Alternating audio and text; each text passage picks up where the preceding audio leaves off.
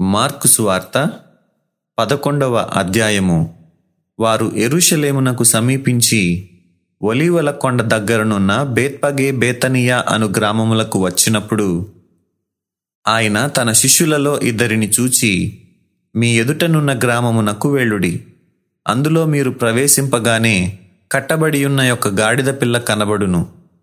దాని మీద ఏ మనుష్యుడును ఎప్పుడునూ కూర్చుండలేదు. దానిని విప్పి తోలుకొని రండి. ఎవడైనను మీరెందుకు ఈలాగు చేయుచున్నారని మిమ్మల్ని అడిగిన ఎడల అది ప్రభువునకు కావలసి ఉన్నదని చెప్పుడి.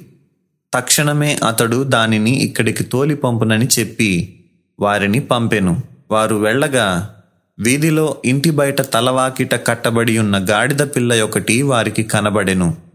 దానిని విప్పుచుండగా అక్కడ నిలిచి ఉన్న వారిలో కొందరు మీరేమి చేయుచున్నారు? గాడిద పిల్లను ఎందుకు విప్పుచున్నారని వారిని అడిగిరి.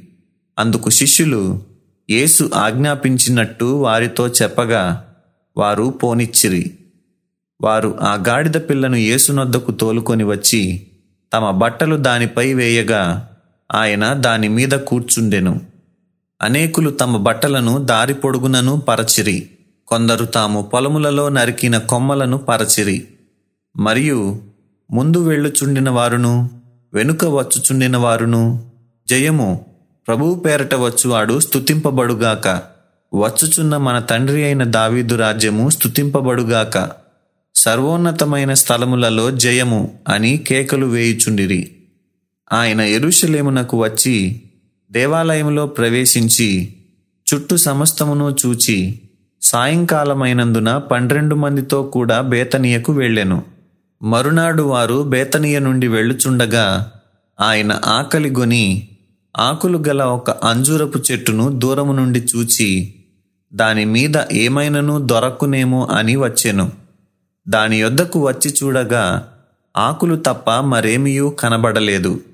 ఏలయనగా అది అంజూరపు పండ్ల కాలము కాదు.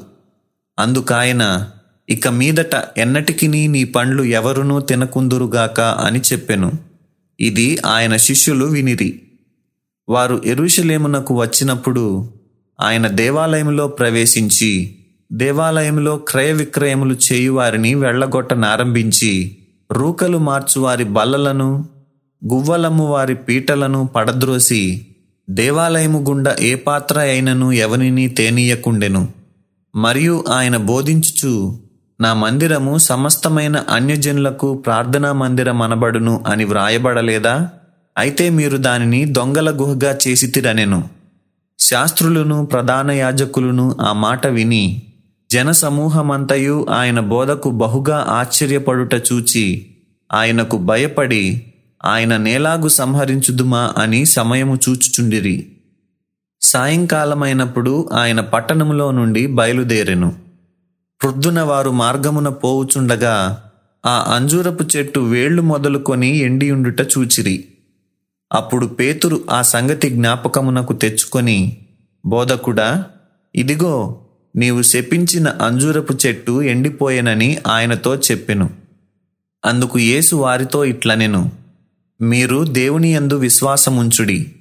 ఎవడైనను ఈ కొండను చూచి నీవు ఎత్తబడి సముద్రములో పడవేయబడుమని చెప్పి తన మనస్సులో సందేహింపక తాను చెప్పినది జరుగునని నమ్మిన ఎడల వాడు చెప్పినది జరుగునని మీతో నిశ్చయముగా చెప్పుచున్నాను. అందుచేత ప్రార్థన చేయునప్పుడు మీరు అడుగుచున్న వాటి నెలను పొందియున్నామని నమ్ముడి.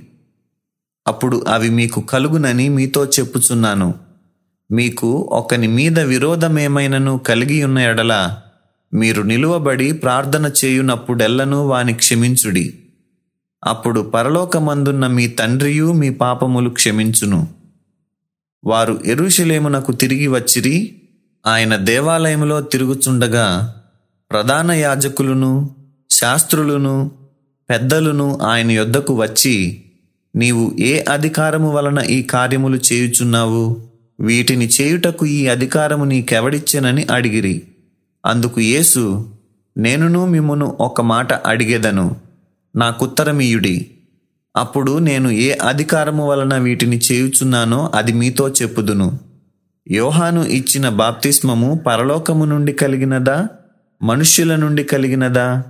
నాకు ఉత్తరమీయుడని చెప్పెను. అందుకు వారు మనము పరలోకము నుండి కలిగినదని చెప్పిన ఎడల ఆయన అలాగైతే మీరు ఎందుకు అతన్ని నమ్మలేదని అడుగును. మనుష్యుల వలన కలిగినదని చెప్పుదుమా అని తమలో తాము ఆలోచించుకొనిరి గాని అందరూ యోహాను నిజముగా ప్రవక్తయని ఎంచిరి గనుక ప్రజలకు భయపడి ఆ సంగతి మాకు తెలియదని యేసునకు ఉత్తరమిచ్చిరి. అందుకు యేసు ఏ అధికారము వలన ఈ కార్యములు చేయుచున్నానో అదియు నేను మీతో చెప్పననెను. సత్యవేద గ్రంథము ఆహా చదువా చక్కని గ్రంథము. దీని చదువు వారే ధన్యులు. సత్యవేదా గ్రంథము. ఆహా చదువా చక్కని గ్రంథము.